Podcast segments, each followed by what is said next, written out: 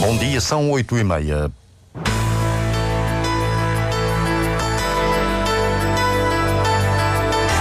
Antena 1 Madeira. Informação.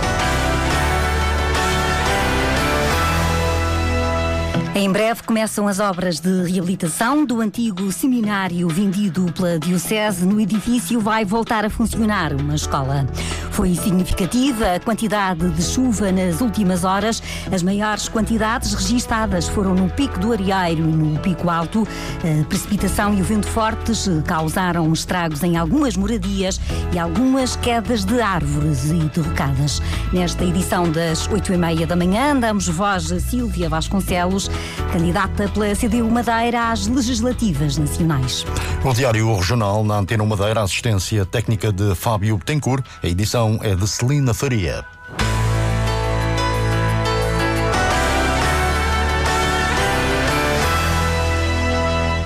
Nas últimas horas foram registados níveis significativos de precipitação, em particular nas regiões montanhosas. Os valores são apontados por Vítor Prior, delegado do Instituto Português do Mar e da Atmosfera na Madeira. 30 a 40 milímetros nas regiões montanhosas e no Funchal 16,5. Mas desde o início, portanto, desde que começou a chover, desde ontem os valores foram bastante altos, principalmente nas regiões montanhosas. Cerca de 200 milímetros portanto quase 20 centímetros de, de água uh, no Arieiro e no Pico, e no pico Alto, uh, 52 milímetros no Funchal, 70 milímetros em São Vicente, no Porto Santo um valor mais baixo, 8, 8 milímetros. Quanto às rajadas de vento mais fortes, foram registadas no início das, da madrugada 109 km por hora no Pico do Arieiro e 104 km por hora em São Jorge. Vítor Prior adianta, no entanto, que a situação deverá melhorar significativamente já a partir desta manhã. No entanto, vai continuar a chover com menos intensidade, o vento continua a ser forte, sobretudo nas terras altas. A capitania emitiu um aviso de agitação marítima forte, com os habituais apelos aos proprietários de embarcações no Aeroporto Internacional da Madeira. Desde as três da manhã tem havido aterragens e descolagens depois de ontem terem sido registados vários cancelamentos e também, uh, também houve vários voos que foram divergidos para outros aeroportos. A chuva intensa e o vento fortes na Madeira causaram danos, alguns estragos em moradias e os bombeiros, Cláudio Ornelas, registaram várias ocorrências por toda a Madeira.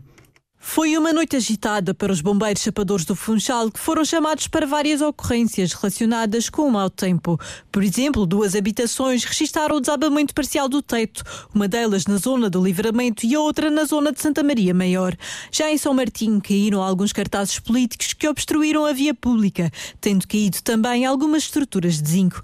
Na estrada da Fundoa, Eira do Cerrado, caminho da Tarraxá e caminho do Monte, foram efetuados quatro cortes de árvores e na estrada da Eira do Cerrado registrou-se também queda de pedras. Quanto às restantes corporações da ilha, há a destacar a da Ponta do Sol, que foi chamada para uma derrocada que, por volta das 3 horas da manhã, interrompeu uma estrada na Serra d'Água. E devido ao estado do tempo, a Porto Santo Line cancelou as viagens de hoje do navio Lobo Marinho. A empresa, a empresa permite, no entanto, aos passageiros um, que possam mudar a viagem para amanhã. Para isso, têm que fazer o pedido até às três da tarde de hoje. Em breve começam as obras no antigo seminário da Encarnação, que a Diocese do Funchal vendeu a uma empresa ligada à International School. Todas as autorizações já foram dadas. João Rodrigues, vereador da área do urbanismo na Câmara do Funchal, adianta à Antena 1 que a primeira fase consiste na demolição de um anexo mais recente. Neste momento é na parte virada à nascente. Há lá um corpo que não tem nada a ver com a origem do, do edifício. E daí vai haver uma demolição dessa parte mas nem, nem, nem vemos de, do exterior da Rua de Santa Luzia, nem conseguimos ver, porque é na parte virada para o lado nascente. E é uma parte que não tinha nada a ver com o edifício original, e daí então, querem retirar e depois vai haver uma ampliação já dentro do, de outro tipo de arquitetura, mas fazendo uma ligação entre o edifício atual e a, e, e a parte que vai ser ampliada. De acordo com os pareceres da Câmara do Funchal e também da Direção Regional de Cultura, o edifício original, construído no início do século XX, vai ser mantido. O corpo que existe é todo recuperado e foi feito um levantamento exaustivo para se manter todo o edifício com as suas características, tanto exteriores como interiores, como em, em termos de materiais, em termos disso tudo. Tem que ser mantido. João Rodrigues, vereador da Câmara do Funchal, ouvido pela jornalista Lília Mata, os edifícios localizados à volta do antigo seminário já estão a ser vistoriados para facilitar a avaliação posterior de eventuais danos causados pela obra. O antigo seminário da Encarnação foi construído em 1909. Nele funcionou entre 76 e 2004 a Escola Bartolomeu Prestrelo. No antigo seminário foi vendido e vai voltar a ter uma escola. Terminam hoje as audições aos partidos. O representante da República recebe esta manhã o PS e o PSD. A maioria parlamentar vai defender que tem condições para governar com o um novo executivo. Em contraponto, o PS, tal como a restante oposição na Madeira, vai insistir na realização de eleições antecipadas. O encontro dos socialistas com Irineu Barreto está marcado para as 10 da manhã e o dos social-democratas para as 11 da manhã. Num olhar às legislativas nacionais, marcadas para de amanhã um mês. Hoje, nas entrevistas da Antena 1 Madeira, ouvimos Silvia Vasconcelos, que é líder da candidatura da CDU às legislativas nacionais, tem 51 anos, é médica veterinária, doutorada em ciências veterinárias no ramo biomédico, já foi deputada pela CDU na Assembleia Legislativa da Madeira, foi dirigente nacional e coordenadora regional do Movimento Democrático das Mulheres tem já uma vida parlamentar, tem experiência uh, no, na atividade parlamentar, mas estreia-se nesta candidatura a nível uh, nacional. Se for eleita para a Assembleia da República, qual seria a sua primeira proposta no Parlamento Nacional? Ora, muito bom dia, Celina, e a quem nos ouve lá em casa. Uh, a CDU tem, tem tem três linhas fundamentais uh, que sustentam a, a, nossa candidatura, além de outras. Parece que são só estas, já há muitas mais matérias em que tencionamos intervir. Uh, uma delas que colocaria, não, não por ordem, não, não, quer dizer que seja em primeiro lugar, mas é, é, extremamente prioritária, é a questão da habitação. Dirão, ah, mas isso é uma matéria de, de, de, da região. é uma matéria da região que tem que ser tratada neste momento ao nível da República. Se calhar até temos que clarificar na própria Constituição quais são eh, as medidas, os deveres do Estado para com as regiões autónomas no que, no que concerne à habitação. Porque a verdade é que nós temos um problema tão grave aqui na região, provavelmente, provavelmente não é mesmo dos mais graves do, do, do país. Temos 6 mil famílias em listas de espera e só, só com o orçamento que temos disponível cá na região não é possível. Portanto, é mesmo necessário uh, a intervenção uh, ao nível da Assembleia da República uh, para que este problema seja, seja revertido, porque de facto é um drama que hoje em dia assiste famílias e números de classe média nem são os mais desfavorecidos, é os jovens. Uh, portanto, é, é, é, realmente um, um problema uh, que temos em mãos uh, e que tem que ser tem que ser resolvido. E que outras batalhas pela região vai dar voz na campanha? Uma que é também que nós, nós consideramos prioritárias, muitas são, todas são importantes, mas de facto há umas que se calhar se colocam uh, na dianteira uh, e que merecem uma intervenção mais forte e, e acérrima por parte da CDU e, e de outras forças políticas. Transportes. Uh, vamos logo ao princípio constitucional que está plasmado tanto no, no nosso Estatuto Político-Administrativo como na Constituição da República, que é o princípio da continuidade territorial. Ora, esta matéria, quanto a nós, provavelmente é aquela que nos faz sentir ainda mais a nossa insularidade, a, a nossa distância do território continental. É, é a falta de, de transporte marítimo, nomeadamente, uh, para pessoas e, mercadorias, nomeadamente para, para, para, agilizar a carga rodada, para tornar os nossos bens uh, essenciais, nossos produtos essenciais de consumo uh, ainda mais em conta. E um outro aspecto que também é importante, que já foi inclusive votado favoravelmente na Assembleia da República, mas que ficou na gaveta. E uma das coisas que nós temos que fazer, nós deputados eleitos, hipoteticamente, pela região, é precisamente tirar da gaveta muitos projetos projetos que, que até foram aprovados. Refere-se à revisão do subsídio de Nem mais, nem mais. Temos agora o Carnaval e a Páscoa em breve. Quer dizer, imagine-se o drama de várias famílias que têm um filho ou mais a estudar no continente e, e, e as fortunas que têm que, têm que avançar para, para que eles possam cá vir, passar estas épocas festivas e bem e merecidamente com a sua família.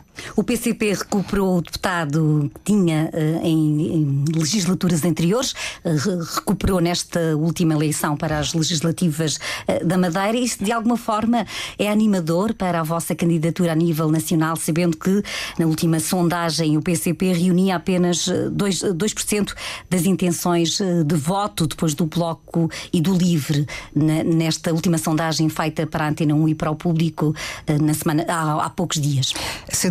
Para começar, não se orienta por sondagens. Uh, com todo o respeito pelas pessoas que trabalham nesta, nesta dinâmica, é verdade que as sondagens muitas vezes são torturadoras de resultados, uh, influenciam o eleitorado. portanto, nós não vamos atrás das sondagens. A CDU é uma força que tem demonstrado competência, tem demonstrado trabalho e é por aí que não nos orientamos. Nós não fazemos promessas, muito menos avulsas. A única coisa que nós fazemos é comprometermos com, com as populações e com o interesse público e coletivo da região e do país. Portanto, o facto de, de, de pronunciarem uh, que a CDU vai baixar bem é, é tão recorrente. Tem baixado. É tão, mas é tão recorrente esse tipo de, de, de anúncios e pronúncios, e, e, a verdade o que é que se tem demonstrado nas últimas eleições, sobretudo nestes dois últimos anos. Vejamos uh, que o, o PS, a nível, a nível nacional, não teria maioria absoluta a surpresa de todos, até do próprio PS, teve maioria absoluta. Câmara de Lisboa, outra surpresa. Quem diria que o PS seria destronado e substituído? Que, portanto, é, é, tudo tão imprevisível. Aqui na região, uh, quem diria que, nem que fosse só por um, por um deputado, que, que, que o PS tem Madeira, não, portanto, é tudo tão imprevisível e nós estamos com uma dinâmica política uh, que de facto é, é difícil, é difícil uh, fazer previsões e, e, futurismos, sobretudo na política. E neste quadro de instabilidade na região, uh, como é que acha que a própria vossa candidatura à Assembleia da República possa ser condicionada por toda esta incerteza na política regional e, e, esta situação de investigação também a vários empresários, dois empresários e ao ex-autarca da da Câmara do Funchal. Pois, esta de facto é uma dinâmica que por previsível que fosse as circunstâncias que levaram a esta situação, é verdade que todos nós, de alguma forma, fomos surpreendidos. E isto. Uh, entristece-nos. Uh, de alguma forma, cria-nos um dissabor, uma vergonha, porque quanto a nós, tudo isto é uma mácula uh, para a nossa autonomia, uh, para a nossa democracia.